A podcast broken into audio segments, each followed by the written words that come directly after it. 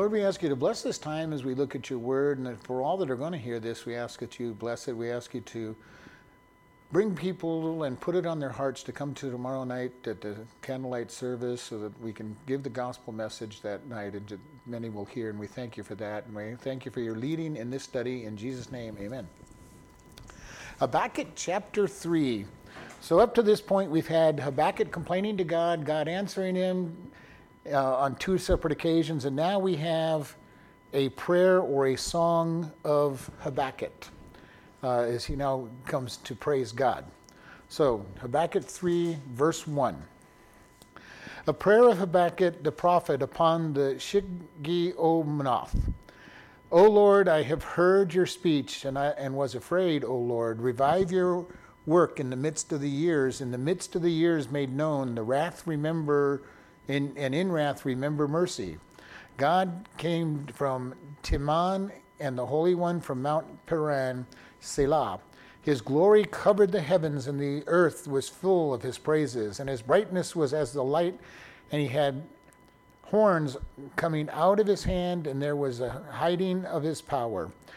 Before him went the pestilence, and burning coals went forth at his feet.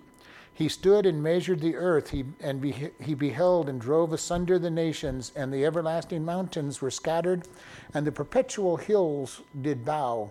His ways are everlasting. I saw the tents of Cushan in affliction, and the curtains in the land of Midian did tremble. Was the Lord displeased against the rivers? Was his...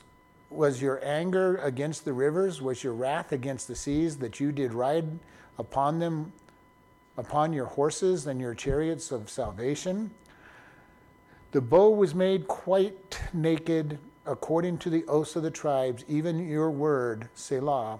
You did cleave the earth with rivers. The mountains saw you, and they trembled, and overflowed, the, and the overflowing water passed by the deep. Passed by. The deep uttered his voice and lifted up his hands in on high. I'm going to stop there. So here we have a prayer of Habakkuk, and it says upon the Shigionoth, and nobody really knows what that is. We believe it's some kind of instrument. So it's we basically we believe that he's creating a psalm to be be able to be sung, uh, and and it's being called a prayer. And it says, "O Lord, I have heard your speech and was afraid." And so here we're seeing Habakkuk. He's been complaining to God, and God answered, and the answers when he said, "I heard your speech, your words, and I was afraid," or in awe. He heard God's words. And I think on one side he was saying, "God, I've spoken too much, and I'm afraid of your your answers." And sometimes we do that. We complain to God, and even when we're complaining, we think we shouldn't be complaining. And then we wonder, have we complained too much? Have we crossed over?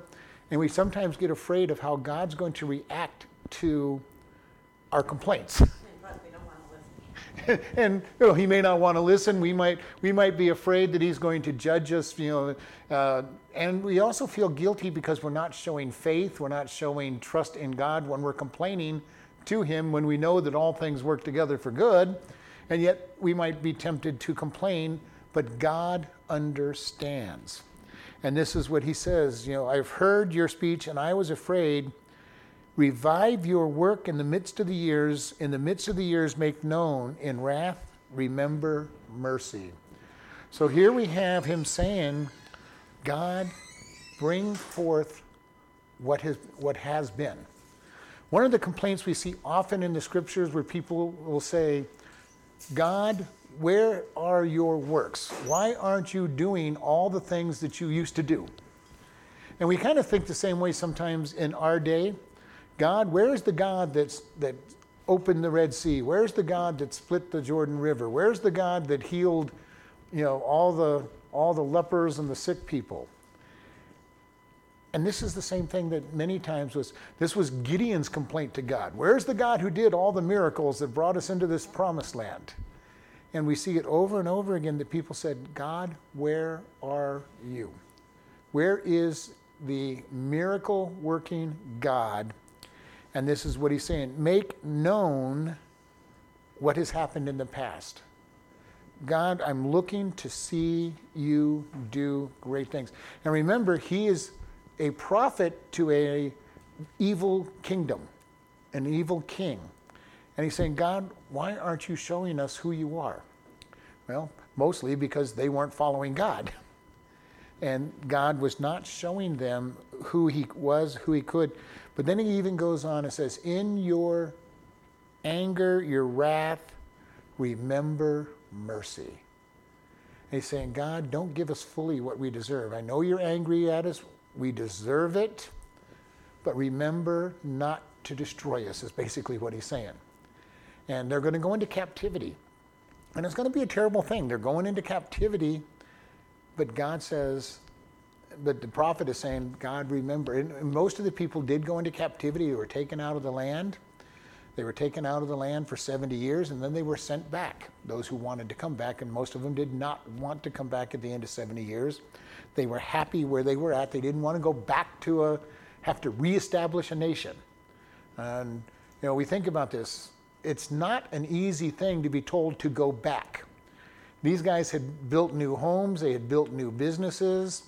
They had seen Jerusalem totally torn down and most of the cities torn down. So what it was, if we want to put it in American terms, you're living on the coast with all the nice cities on the East Coast, and all of a sudden you're going out to the wilderness, the West. No buildings, no homes, nothing but savage Indians and bad things going on. And it, not everybody wanted to go west. There were a handful of adventurous people and, you know, people that had nothing going for them on the on the civilized East. They were willing to go to the uncivilized. When they came back from, when they were told to go back, that was what they were looking at. We're going to go back to where it's uncivilized. There's no city built there. We're going to have to build houses. The all those Gentiles are there that are going to want to go to war against us, and we're going to have all these problems, and that's how they looked at it. And I said, well, we're just happy. We'll just stay where we're at, except for a handful of adventurous souls. But this was the mercy that Habakkuk is saying, God, don't destroy us. We deserve it, but don't destroy us. Remember your mercy toward us. And that's quite a prayer. And this is my prayer with us in, in our country. God, we deserve punishment, but show mercy. Now, I don't necessarily mean that we're going to stay a nation and all that, but God, show mercy. Do not destroy everybody in the process. And this should be all of our prayers. You know, when evil falls, when judgment falls on evil people, I don't get all excited about it. I, I'm really sad, saddened by it. I know that it's needed. I know that God said it's going to happen, but it does not bring joy to me to watch people get what they deserve, because it usually hurts not just them, but family and friends get hurt by what by by what their judgment is. And this is what is very hard to watch as somebody who just wants to see God minister to people.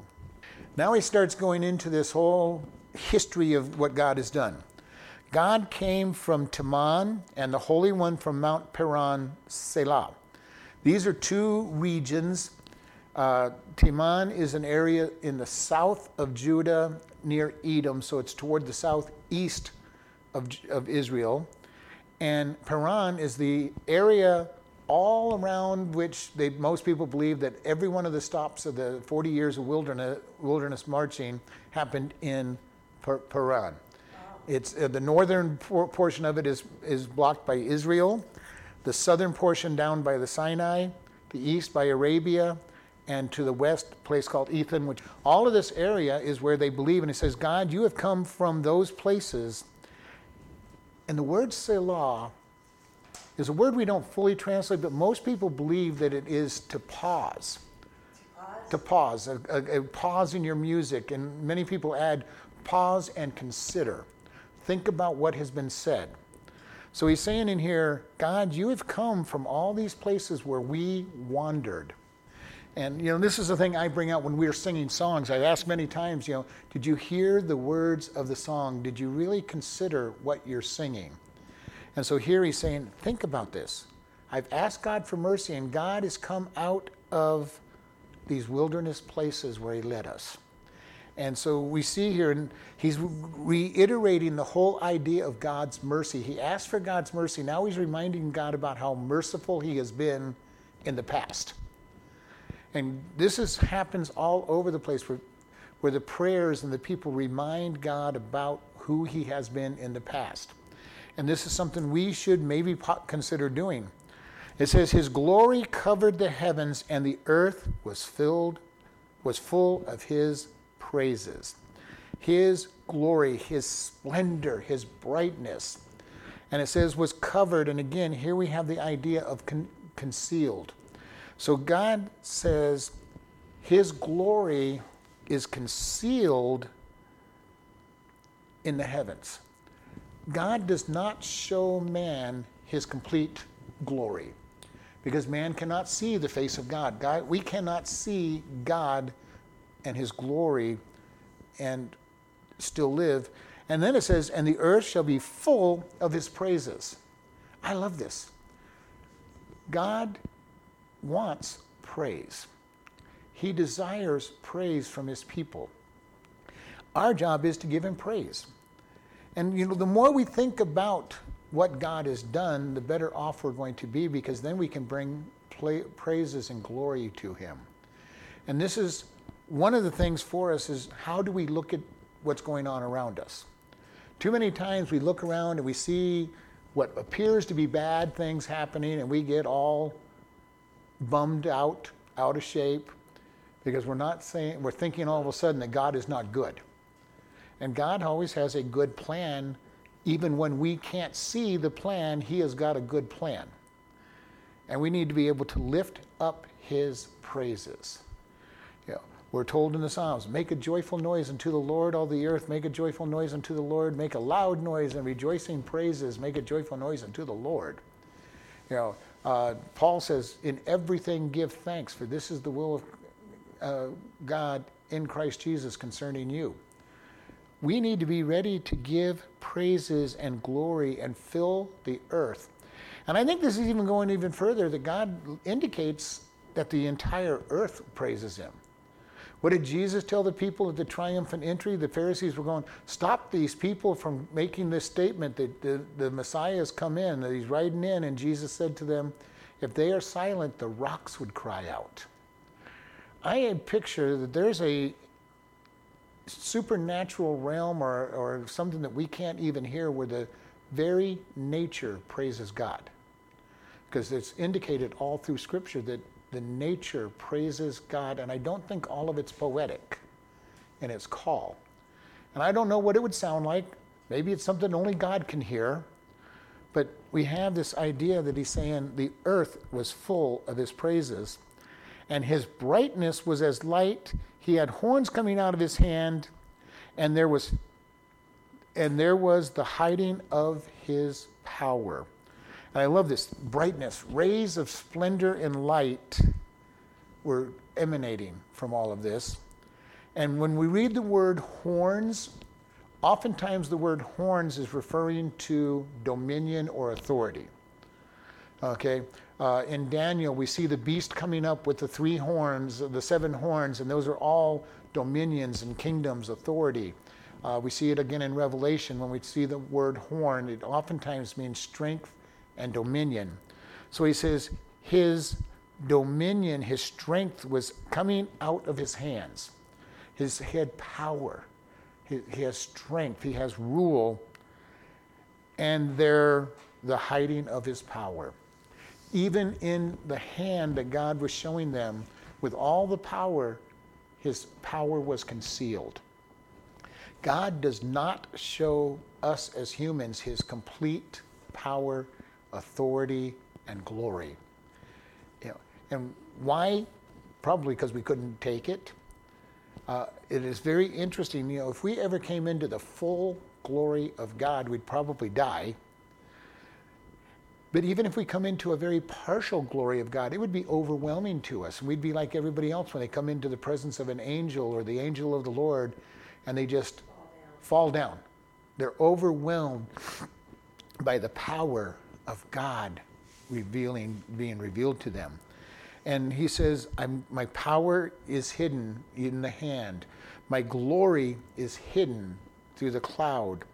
And you know, so all of this is this huge grouping of him saying, I have power. Then he goes into a little bit of history in verse five. Before he went, before him went the pestilence, and the burning coals went forth from his feet. And it literally, pestilence is plagues and, and diseases. We believe, most people believe, that at this point he's talking about Egypt, when God brought the ten plagues upon them. All right? And it may or may not be, because God's brought plagues on them all through times, anytime he wants to. Uh, and he says, and burning coals, which literally would be sparks, went forth at his feet. This is indicating God has great power, almost to the point of uh, when somebody walks with heavy shoes on, on flint or something, they can have sparks. Horses run, and their hooves will cause sparks if it's a hard ground, uh, hard enough ground.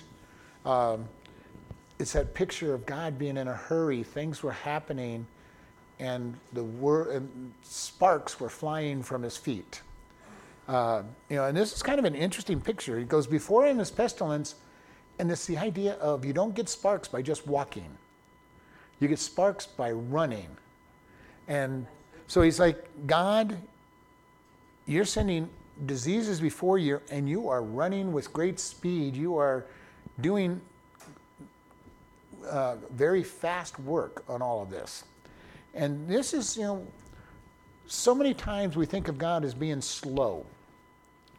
But he, here Habakkuk saying, God, you are moving, you are fast, you are you are doing great things. And the funny thing is, is from our human perspective, once God starts moving, we see him doing great things quickly. And then there seems to be this long pause where things just don't seem to be happening. And I've said this many times, if we look at the Bible, we think, oh, all these great people, they had nothing but adventure in their life. Look how exciting their life was. Because we just get a few glimpses of their life. And we'll we'll even look at Daniel. Yeah.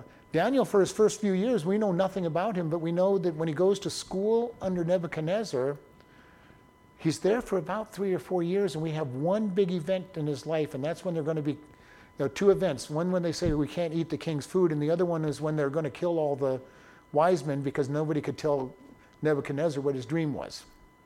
Then we don't hear about him for a long time, and we go, wow, look how exciting his life was. We need to be very careful of that, because there's little snippets of different bits of their life. We have a seventy-year history of da- Daniel with about four stories about his life in that seventy-year period.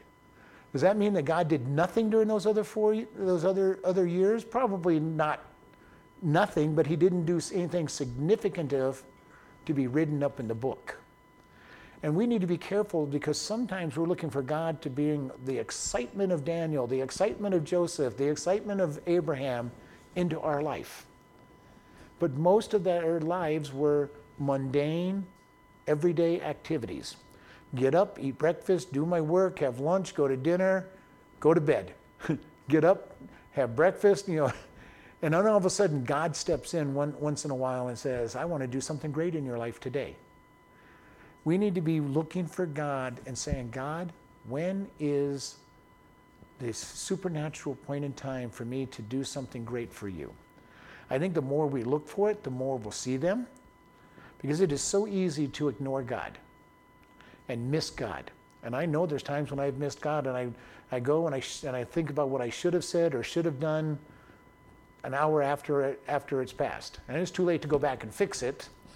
And you go, man, I should have done this. That was God putting this in front of me. And there's other times when I'm looking for God, and I'm going, okay, all right, God, let's take let's take advantage of this. Let's take advantage of this whole thing going on. And then in verse six, it says, he stood and measured the earth. I kind of find this very interesting, because literally measured means he shook the earth. He didn't just measure it, he shook the earth. And that is what God does at times. When God steps in to our life, things get shook up.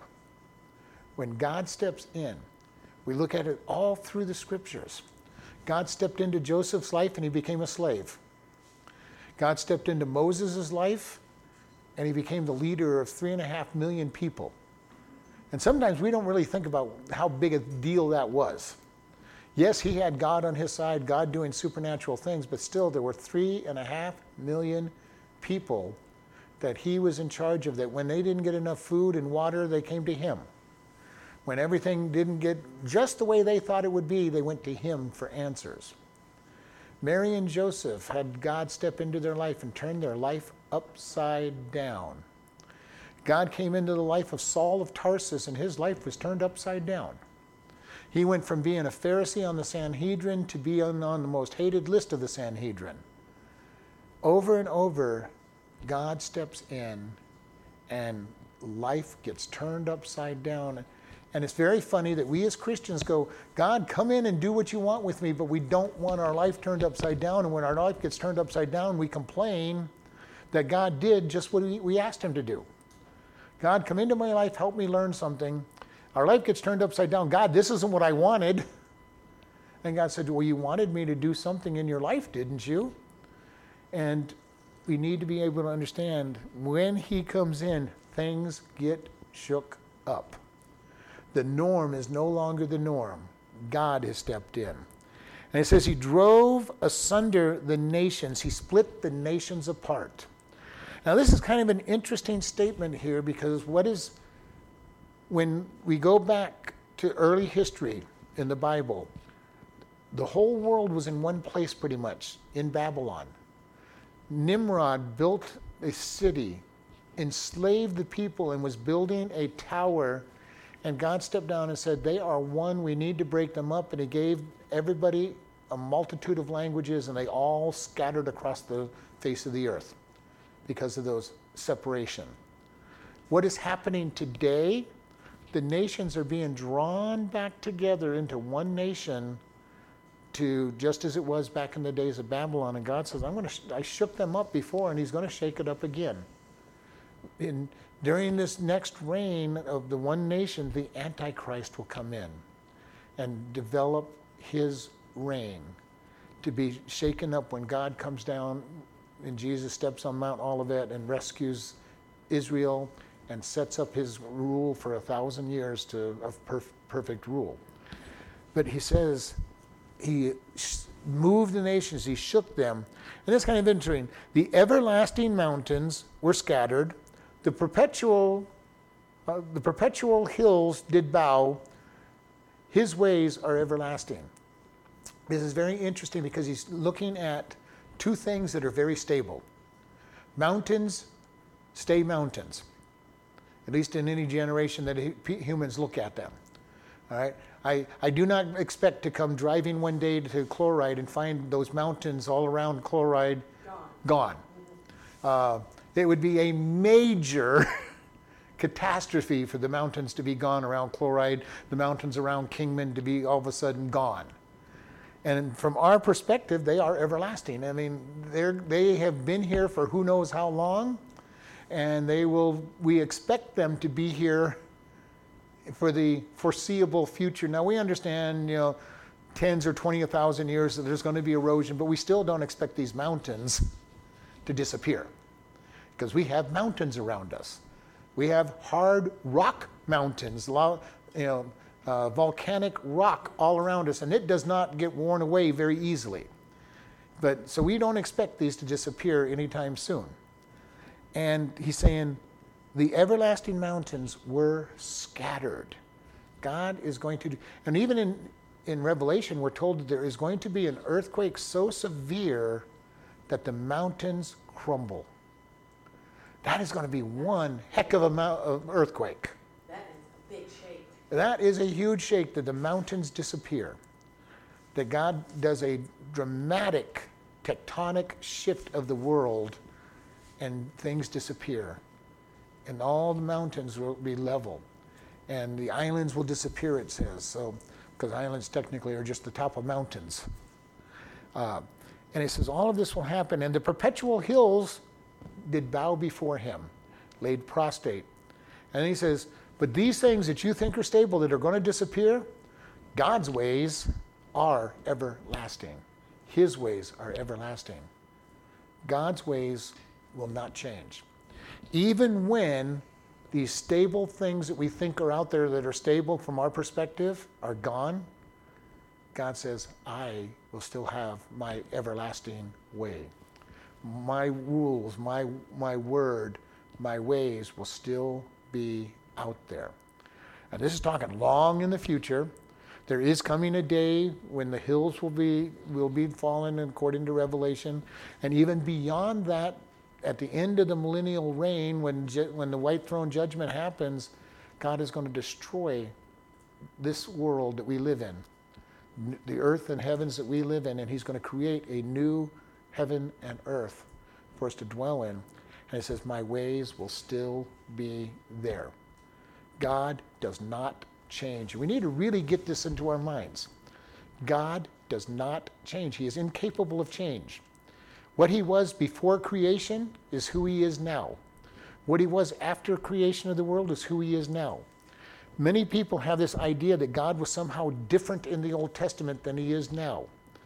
That somehow he did miraculous things when Jesus was around, great miracles happened, and then he changed. God has never changed. Yeah. I see. We see the love of God in the Old Testament. We see his mercy in the Old Testament. We see his his judgment in the New Testament at times. Now, granted, there was more law and more more judgment in the Old Testament than love and mercy, but he showed it over and over again. And the more we realize what we're looking for, the more we see it. In the New Testament, it is more love and compassion than than judgment, but we see instances of judgment. Because God does not change. He is still a holy, righteous God that demands obedience. And so we want to be able to understand that as we go forward. But he says, all these things that you think are stable are going to pass away. That is going to go away and not be what you think it is. And this is something very important for us. If our trust is in anything but God, it is misplaced. And this is very, very important because it is so easy to put our trust in something else. There are many people, even Christians, that are putting their trust in the government. Now, why they put their trust in the government, I have no idea, but people put their trust and hope in the government. What are we hearing now? Well, nations, governments are good, not good enough. We need some, you know, some great leader to draw everybody together and get rid of our problems. They're calling for the Antichrist without knowing it because he's going to come as a man of peace. He's going to look like he's the perfect solution to all the problems and will appear to be for the first couple of years. And then everybody will realize that they've been cheated as things get bad. But this is what's going on. What is our trust in? Many people financially trust in their four oh one k's and their bank accounts and all of this stuff and not trust in God. And there will be a day when the economy crashes, probably sooner than later. And we know that one of the seal plagues is that the economy falls apart, which is one of the things the Antichrist will come in and fix everything for them. But we understand if our trust is in anything but God, it is misplaced. Does that make, mean we don't pl- uh, make plans and try to invest for the future? No, we should invest for the future. We should make our plans, but our trust is not in our plans. Our trust is not in what I can do to make sure something happens. It is what God can do.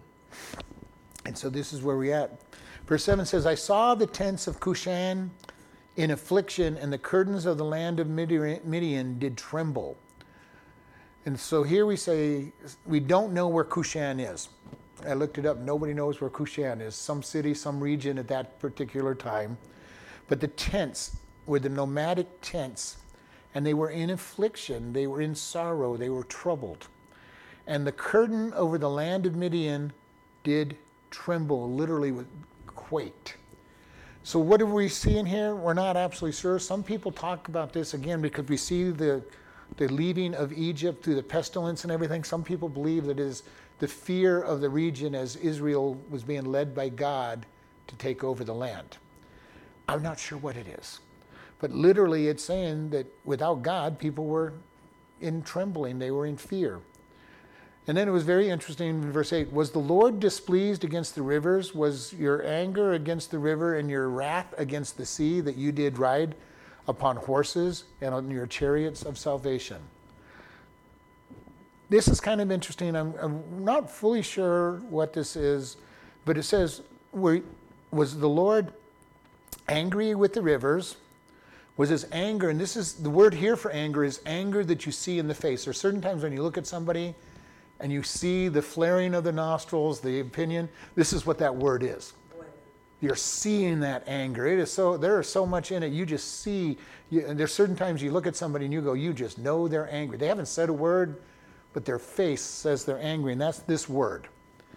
And was your wrath, overflowing rage against the sea? And these are all questions. God, were you angry with the rivers? Were you angry with the rivers? Were you angry with the sea? Uh, and this is kind of an interesting thing, that you did ride upon your horse and your chariot of salvation. It's a very strange statement. Many people do believe that he's talking about the Red Sea and the River Jordan being split. And it is quite possible. You know, God, were you angry with those rivers when you split them? Were you re- angry with the with the sea when you split it? And in both cases, no, he just needed to get his people from one side to the other. And but it says that you did ride your horses and your chariots of salvation. Why did God split the Red Sea? So he could deliver the Israelites from the hand of the Egyptians. And the Egyptians were crazy enough to to ride their chariots into the into the sea. You know, and that's after God took the wheels off their chariots as they're riding. You know, their wheels were taken off and they're bumping along the ground on their on the on the base of their chariots. If I had been a chariot rider, I think I would have very much turned around and said, not enough of this, I'm going back home. But the fear of Pharaoh put them into the Red Sea, and God closed the Red Sea upon them and covered them.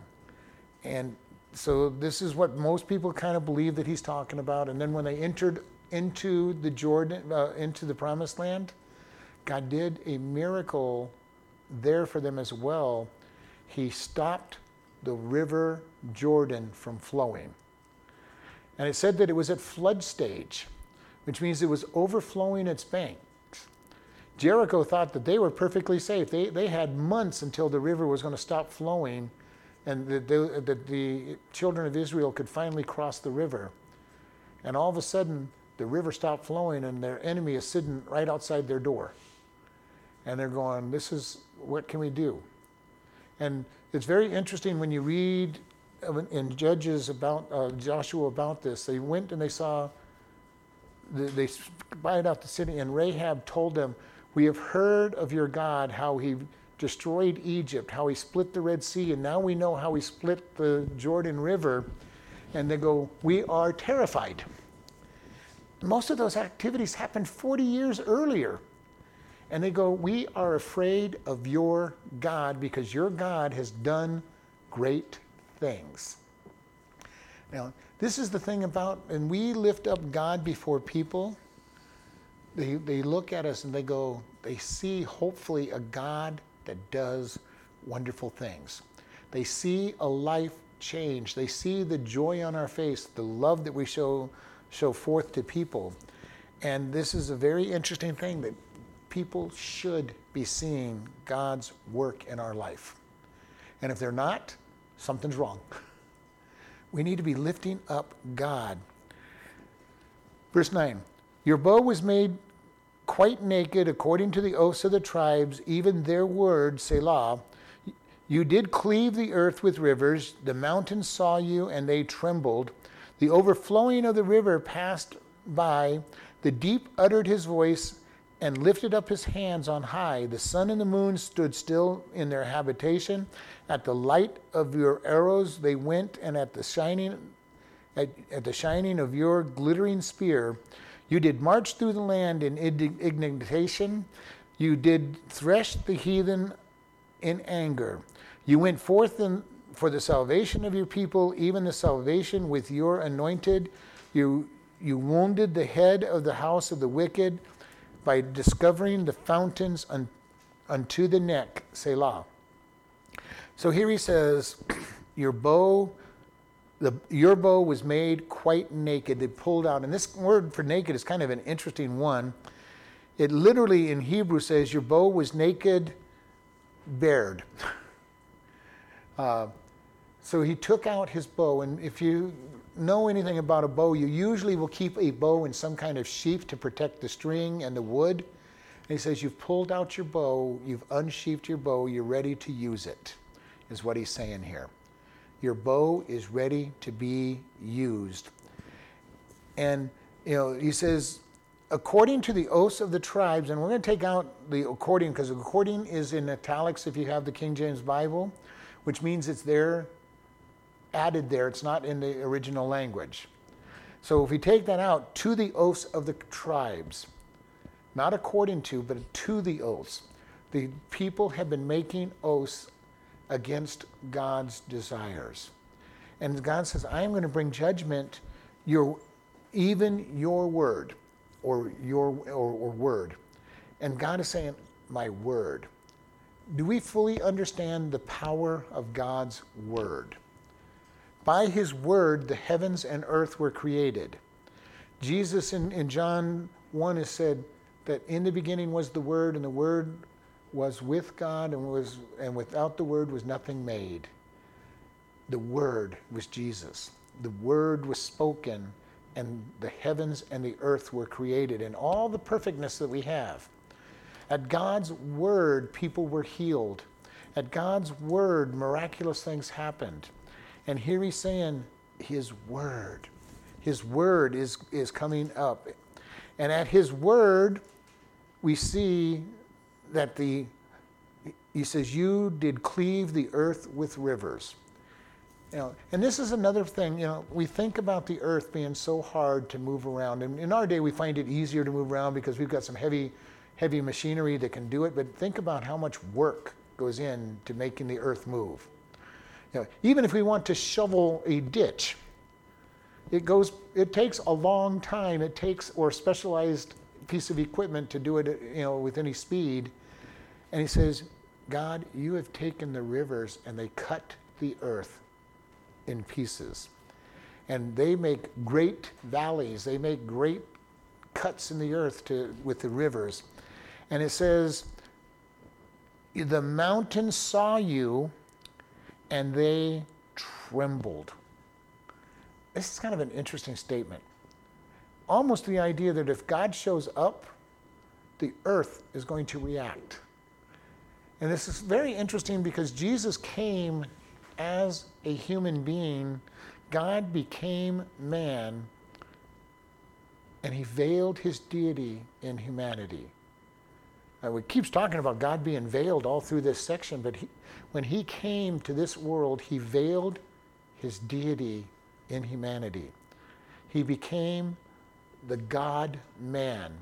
And that's hard for us to understand. The Bible indicates he's one hundred percent God and he's one hundred percent man. Doesn't work by our mathematics. You know, you could be fifty percent God and fifty percent man by our mathematics, but God says, no, I am fully God and I am fully man. So we don't understand that and cannot understand it. But he says, the mountains trembled, the overflowing water, and this is literally, overflowing means a thunderstorm, a downpour, a storm. A storm passed by. How many times have we looked at the clouds? We know that it's raining someplace and it passes right over us and we don't ever see the storm. This is what he's referring to.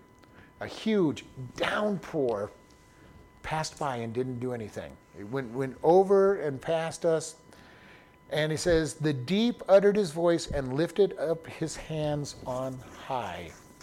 The deep, the idea that something from the deep, the some people even go so far as to translate this, the abyss, hell, lifted up its hands and worshiped God. Do we realize that hell is a created thing of God? It's a prison for Satan and his demons, and fallen man is going to be put there as well, but it was never created for man. It is an eternal punishment. But even there it says hell itself is under God's control. And I've said this many times, Satan is not the king of hell, he is a prisoner of hell. When when we're told in Revelation that he stands before God's throne, people are going to look at him and saying, this is the one that made the nations tremble. That yeah. type of person isn't going to rule hell. I always thought like he was the king of hell. Nope. He's temporarily the god of this world. Yeah. But he is, when you really think about it, he's the Wizard of Oz standing behind the curtain, you know, with a flamboyant display of how powerful he is, but he's that little, you know, powerless guy behind the curtain. And this is what's going to be happening when he stands before the throne of in heaven. People are going to look at him and say, that's him. That's him? That's the one that caused us so much problems? That's the one we were afraid of? That's the one that got me in trouble and stuff. Well, he's the one that led you into trouble, not got you into trouble, may led you into trouble. But that's going to be the point. Hell is a prison, and he's not going to be able to rule pri- rule hell, because of when people look at him, they're going to go, he is not as powerful as we thought. He is not God's equal. He is a created being by God that God puts on a chain and allows to use him to test his people and test the world. And when he gets done with him, he's going to be revealed for what he is, a wimpy, and probably strong as far as it goes, but he's going to be looked and, you know, and when they're looking at him, it's in comparison to God and his angels, and they're going to go, we really got suckered into this one. We thought he was so great and so wonderful, but looking at God, we see how weak he is. And this is where we will be with God. I imagine when we get to heaven, our greatest glory that we're going to have is be looking at God and saying, God, I don't belong here. It's your mercy and your grace that allow me to be here because of what Jesus did. And we're going to be in awe that God accepts us. You know, I'm in awe already that God accepts us. But just think, when we get to heaven and we realize we're clothed in the righteousness of Christ, and if it wasn't for that, we would not be accepted. And all we did was accept his gift for us.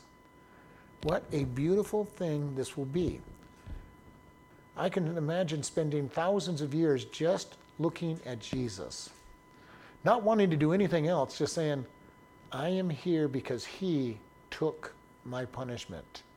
He bears the scars of our iniquity upon his body. People don't realize it's easy. You just come to God and then you have eternal life. Yeah. It's so easy that most people won't do it. And that's the problem. People won't turn to God. And many times I've heard, well, that's just too easy. Yeah, it's so easy that you won't do it. It's so easy that you will not do it. So for you, it is very hard. And for those who are lost, they're looking at something that's the easiest thing in the world to do and making it the hardest thing to do. Why? Because they have to humble themselves and admit that they cannot do anything to deserve it. And this is hard. This is why Satan and the demons will not ever get saved, because they will not, or cannot at this point, repent. They just, it's not something that God is going to allow. And God is saying to them, you need to. He says to people, you need to repent. You need to worship me. You need to come before me and bow humbly. Pride is the destruction of people. It was the destruction of Satan. He goes, I will ascend to the throne of heaven. I will be like the Most High. He didn't say he was going to be greater than God. He wanted to be equal to God. He wanted to be like God. He was the chief angel, and that was not enough for him. He wanted to be equal to God. His pride brought him down. And a third of the angels fell with him. What was the thing that they did to Adam and Eve? He tempted Eve by saying, If you eat of this fruit, God knows. He's trying to hold you down. He knows that if you eat of this fruit, you will be like God, knowing good and evil. And pride was her downfall. Pride was the downfall of Satan, and pride has been the downfall of humanity ever since. God says, bow my knee and humbly take his gift. And we're going, absolutely not. I am God of my own world. I am not bowing my knee. And God says, well, if that's the case, then you will end up in hell. And all it is is take a moment to bow. I remember talking, it's been happening more than once, but even recently I talked to somebody and they're going, there is no way I will bow my knee to God. I don't bow my knee to anybody. And I felt so sad for that person. I still feel sad for that person. That you won't bow your knee to God. Why do people have so much trouble with the idea of God? Those who think they're atheist or don't want to believe in God, their biggest problem is, if there is a God that started and created everything, then that God has every right to demand worship, every right to demand obedience from us. And they don't want to do that.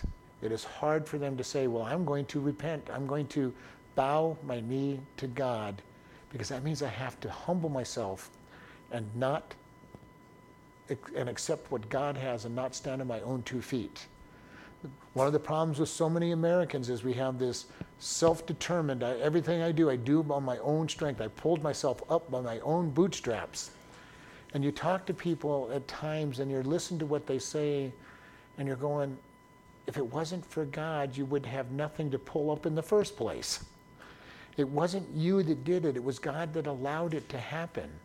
And learning to trust God and to follow God is so important that we understand it is Him that does everything. Verse eleven says, the sun and the moon stood still in their habitation. At the light of your arrows they went, and at the shining of your glittering spear.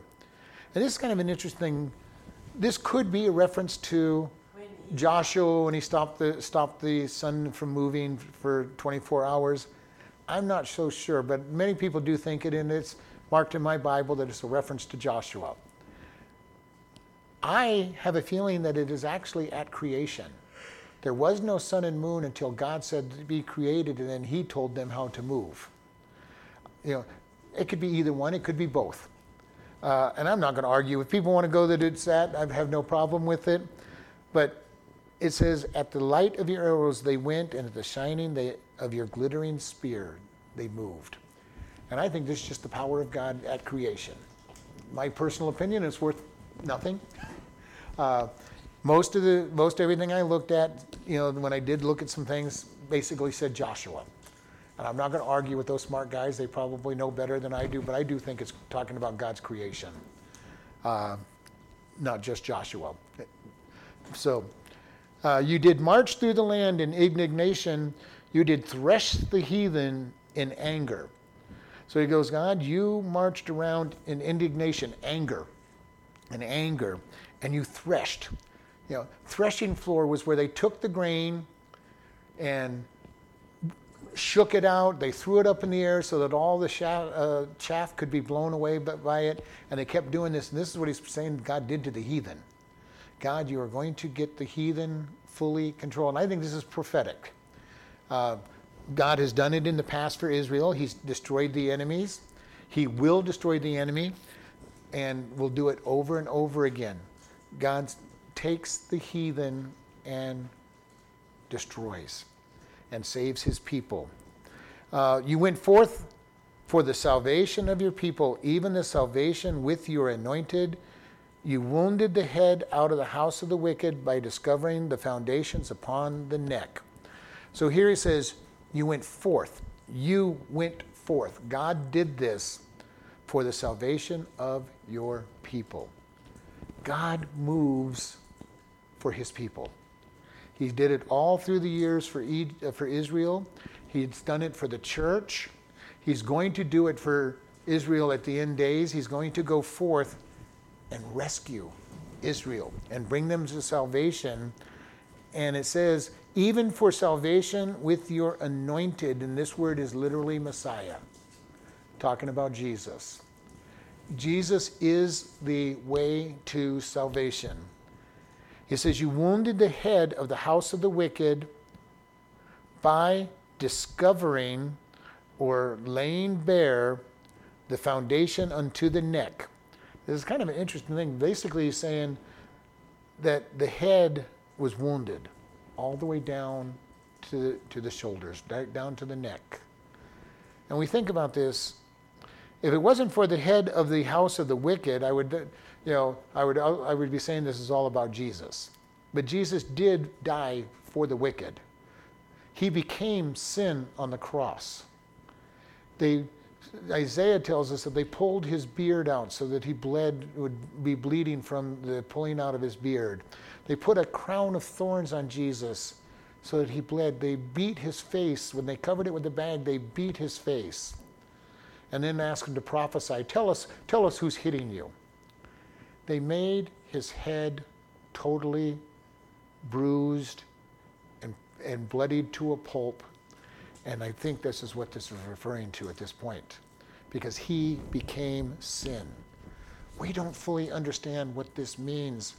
The perfect God, the one that had never sinned in his entire existence, and his entire time as a human being, thirty-four years, had never sinned, had never sinned in all of eternity, became sin on the cross and paid the price of our sin for us. That to me is something that I have a hard time really understanding. God, how could you love us so much to go through that much? You loved us to such a degree that you became sin, and the Father and the Spirit had to turn their back on Jesus. The one and only time in all of history that the Father, Son, and Holy Spirit were separated from each other. For all of eternity past, they had been in perfect unity. And God created man knowing that man was going to fall, knowing that there was going to come a time when Jesus was going to offer himself and become sin and have to be separated from the Father and the Spirit. And yet he chose to do it. I can't even believe that God created us in the first place. But Jesus chose to die for us with the greatest pain that was going to be involved. My God, my God, why have you forsaken me? He was separated for the first time in all of eternity from the Father and the Spirit. He hung on the cross alone for our sin, totally isolated as he had never been in all of his existence. And he did it because of his love for humanity. That is hard to understand. It is humbling to think of that Jesus died for us when we didn't deserve it, and he paid such a price for it. And in his death, he hung on that cross and died to pay for the sins of the world. And God raised him back to life, so that he could be the firstborn of the resurrection. He did not have to die again. All the other previous resurrections that had happened, Lazarus, the widow's, the, the widow's uh, son on more than one occasion, everybody who'd been raised from the dead in the, all through the scriptures, all had to die a second time. Jesus did not die a second time. He ascended into heaven, and we have the promise as his children that we will be resurrected and restored to a body, whatever that body is, for eternity at the next resurrection when he calls his children home. What a beautiful picture we have of the power of God. He is the firstborn of the resurrection, the preeminent one.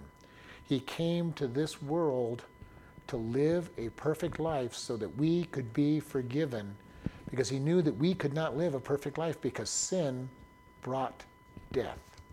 He was born of a virgin so that he did not have a sin nature. He was not born dead like any other human being. He walked with the Father, with the Spirit for his entire life. And the only time he was ever separated from them was on the cross when he became sin for three hours when God put darkness upon the face of the earth. God said, I'm not looking at him and you're not looking at him. He is sin and he's not going to be seen.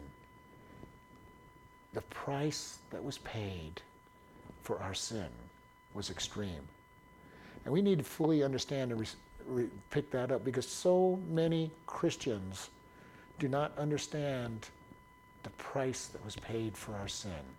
Yes, they know that Jesus died, but they don't fully grasp the beating he took, the, the lashes he took with the, the flagellum, the, the hard walk he had to make to the cross, the actual crucifixion.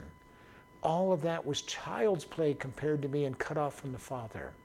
Something that had never happened in all of eternity. He was cut off from the Father. The strength that he had, the love that he had, and he was alone by himself as he became sin. And even then, he had no personal sin during that period of time. He became sin for us because he was perfect. He was the Lamb that could do it. And he suffered for us. Lord, we thank you for this day. We thank you for how much you love and care for us. Lord, we thank you that you went to the cross, that you took the punishment that we deserve, that you are all powerful, and yet you died for us. And we thank you that you cared enough to pay the price that we could not pay. And we thank you in Jesus' name, amen. Listening friends, where will you be when you die? We ask this question of a lot of people oftentimes, and the biggest answer we'll get is, I hope I will be in heaven. If hope is your answer, you don't know God, and that's is a problem. We all have sinned and come short of the glory of God. The wages of the sin is death, but the gift of God is eternal life. If you do not know for sure that you're going to go into heaven, please today make your decision to follow him. It is simply just ask him, Lord, I am a sinner. Please come into my life and save me, and make him your Lord. If you've said that prayer, let us know so that we can send you a new believers packet. You can contact us at office at chloride baptist church dot com or even pastor at chloride baptist church dot com. Or you can just send us a regular letter at Chloride Baptist Church, P O Box sixty-five, Chloride, Arizona, eight six four three one. Thank you very much for listening and have a wonderful day.